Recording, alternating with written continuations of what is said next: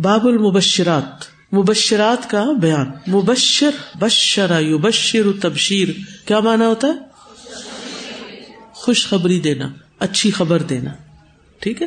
مبشر خبر دینے والا، مبشرہ نام بھی ہوتا ہے لیکن ہم عام طور پر مبشرہ کہہ دیتے ہیں، مبشرہ، ٹھیک ہے، صحیح پروننسیشن ہے۔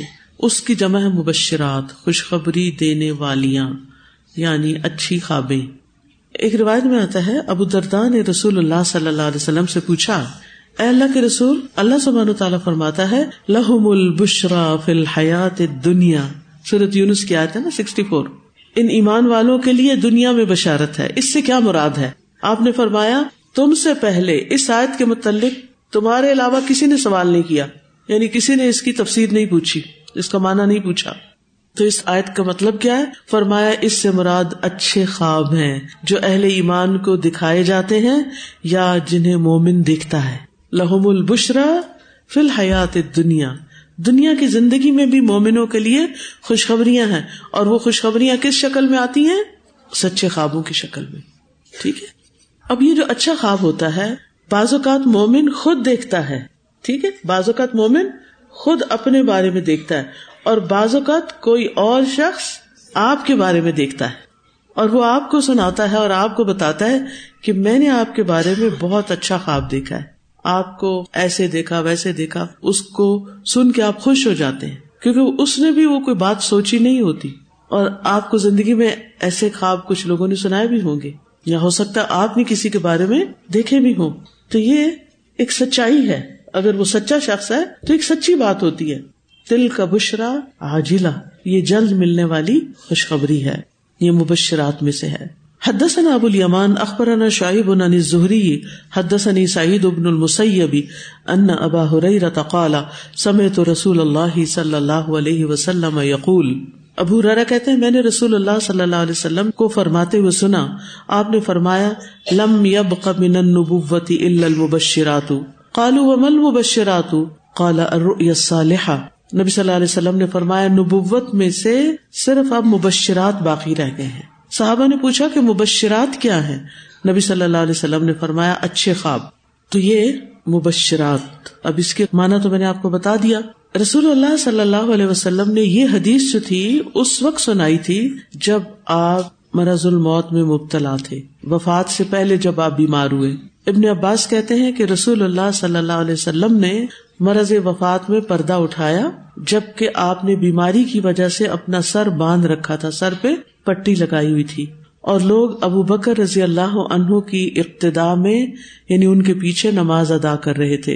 آپ نے فرمایا، لوگوں، مبشرات نبوت سے اب صرف اچھے خواب باقی رہ گئے ہیں جنہیں ایک مسلمان دیکھتا ہے۔ اس کا یہ مطلب ہرگز نہیں کہ جس سے اچھا خواب آئے اسے نبوت کا کچھ حصہ مل جاتا ہے، یہ معنی نہیں، کیونکہ اس حدیث میں خواب کے معاملے کو نبوت سے تشبیہ دی گئی ہے، یعنی خواب کا آنا ایسے ہی ہوتا ہے جیسے نبی کے پاس وحی کا آنا ہوتا ہے۔ اور جیسے پہلے میں نے کہا تھا نا کہ جیسے اذان کا ایک حصہ ہے اشہد ان لا الہ الا اللہ، تو اگر آپ سارے مل کے بھی کہیں اشہد ان لا الہ الا اللہ تو میں آپ کو مؤذن نہیں مانوں گی، عورتیں تو ویسے بھی مؤذن نہیں ہوتی، تو اشہد ان لا الہ الا اللہ کہنے سے کوئی مؤذن نہیں بن جاتا۔ اسی طرح سچا خواب دیکھنے سے کوئی نبی نہیں بن جاتا۔ جیسے مبشرات ہوتے ہیں ایسے ہی منذرات بھی ہوتی ہیں۔ منذرات، منذر نذیر سے، ڈرانے والا، خبردار کرنے والا۔ لیکن حدیث میں صرف مبشرات کا لفظ آیا ہے۔ تو ابن حجر جو صحیح بخاری کے شارح ہیں، انہوں نے ان کی شرح کی ہے، تو وہ کہتے ہیں کہ خوابوں کو صرف اچھا خواب کہنا، مبشرات کہنا، جبکہ اس کے بعض خواب سچے ہوتے ہیں اور وہ منذرات ہوتے ہیں، تو یہ اغلبیت کے صیغے کی وجہ سے ہے، ٹھیک ہے۔ اغلبیت کا صیغہ کیا ہوتا ہے؟ یعنی دونوں میں سے جو غالب ہوتا ہے اس کا ذکر کر دیا جاتا ہے، دوسرا اس میں خود ہی شامل ہو جاتا ہے۔ تو بعض خواب سچے ہوتے ہیں لیکن ان کے اندر خبردار کیا گیا ہوتا ہے، تو وہ کیا ہوتے ہیں؟ منذرات ہوتے ہیں، جس میں کسی کو آگاہ کیا جاتا ہے۔ باب رؤیا یوسف، یوسف علیہ السلام کے خواب کا بیان۔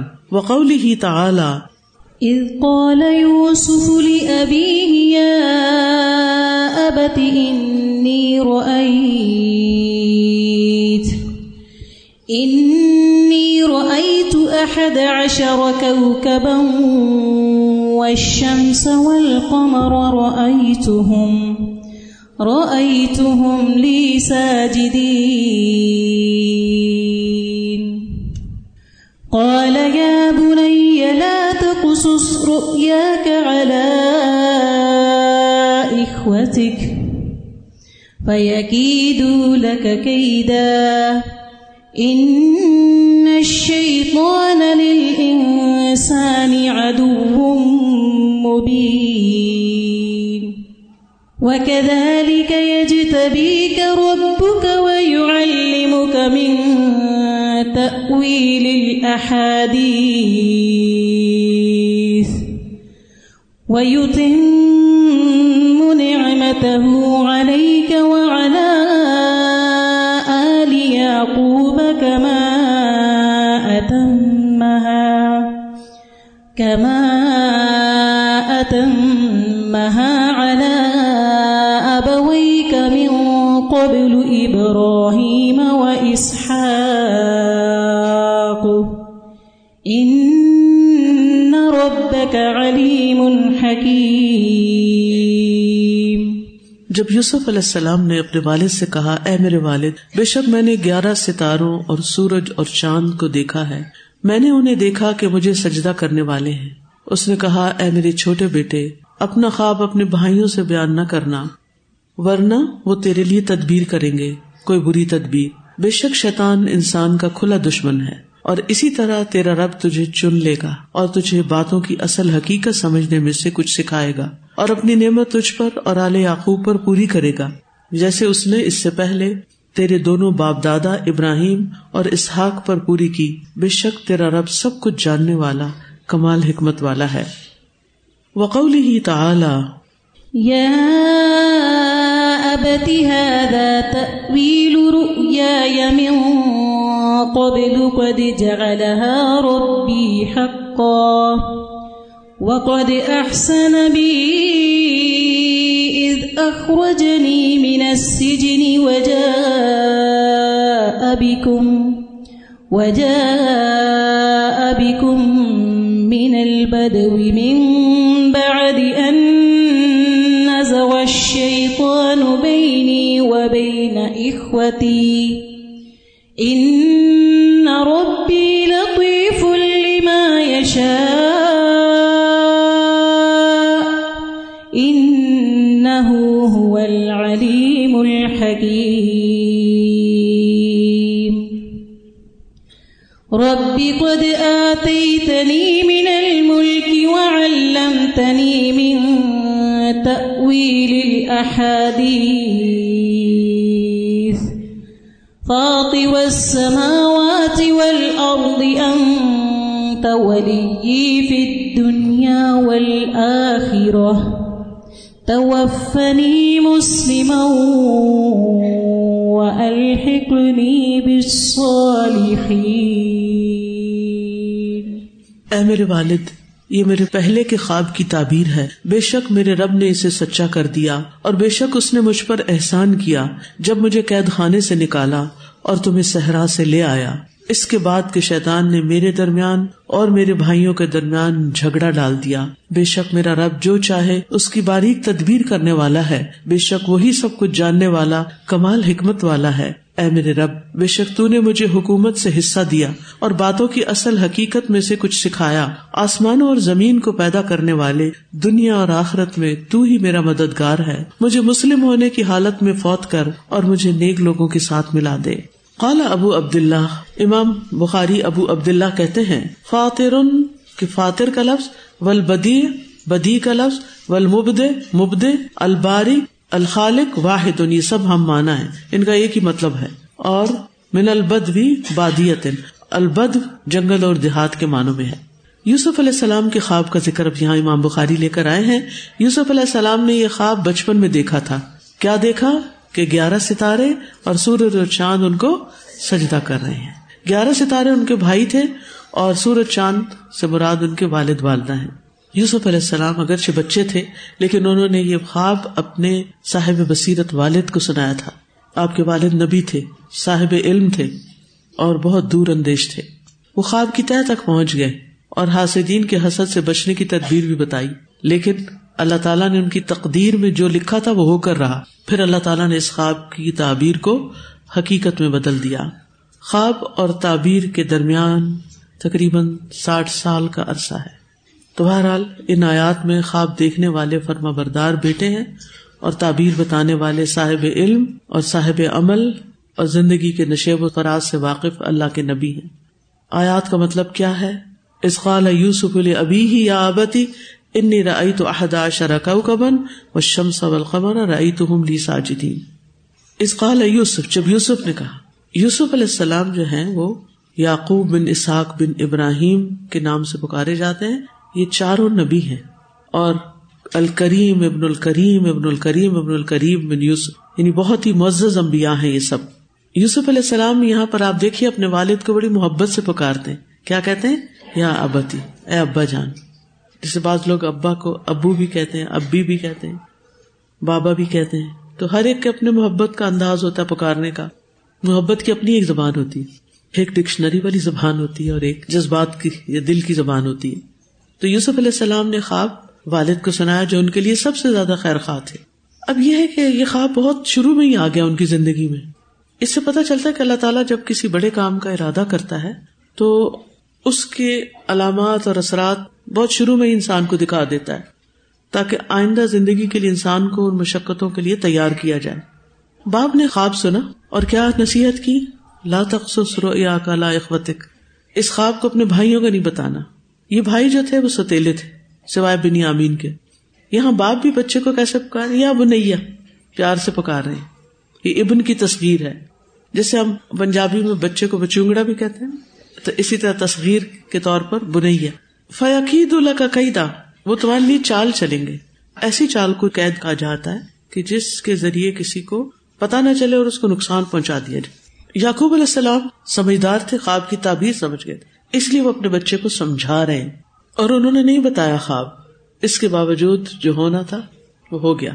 اور پھر وہ یہ بھی بتاتے ہیں، بھائیوں کا ذکر تو کرتے ہیں لیکن ساتھ کہتے ہیں ان الشیطان للانسان عدو مبین، یعنی تمہارے بھائیوں کے پیچھے بھی دراصل شیطان آئے.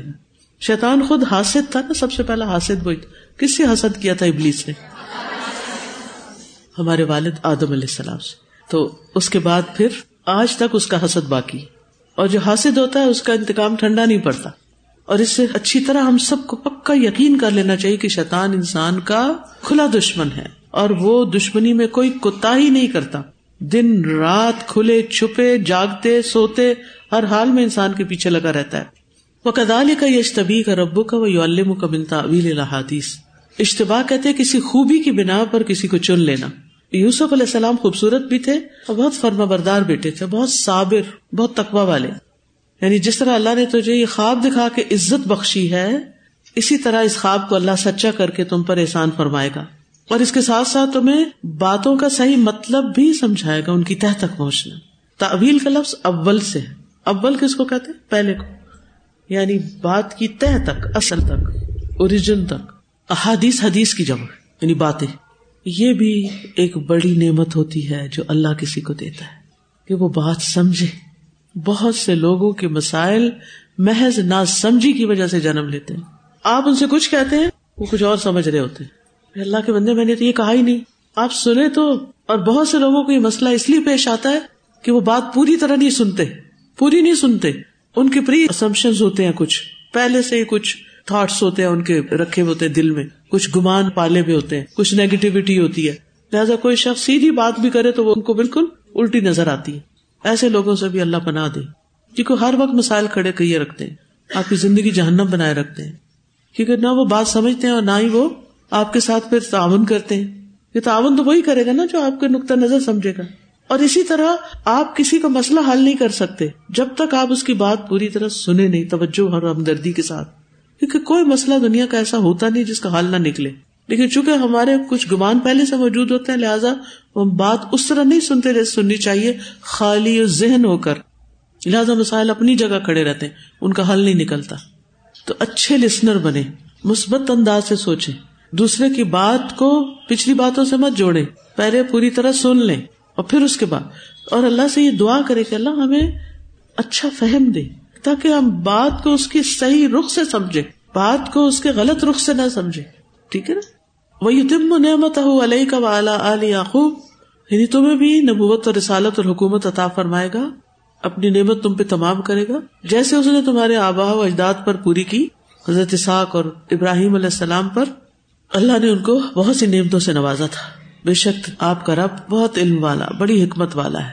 یا ابتی ھذا تأویل رؤیایا من قبل قد جعلھا ربی حقا، بہت سال گزر جاتے ہیں، خواب سچ ہو جاتا ہے، بہت ساری آزمائشوں اور امتحانوں سے گزرتے ہوئے مصر کے بادشاہ بن جاتے ہیں، اللہ تعالیٰ ان کو تخت پر بٹھا دیتا ہے، پھر والدین اور بھائی آتے ہیں اور پھر وہ آپ کو سلام پیش کر کے آپ کے سامنے سجدہ ریز ہوتے ہیں. یہ سجدہ تعظیم تھا، پہلی اقوام میں جائز تھا، لہٰذا اس کی بنیاد پر ہم یہ نہیں کہہ سکتے کہ ہم بھی کسی کی عزت کرتے ہوئے اس کے آگے جھک جائیں، ہمارے دین میں یہ نہیں ہے، روک دیا گیا ہے. وقد احسن بی، اب ان کی پازیٹیوٹی دیکھیے یوسف علیہ السلام کی. وقد احسن بی اذ اخرجنی من السجن، اس نے مجھ پہ بڑا احسان کیا جب مجھے جیل سے نکلوا دیا.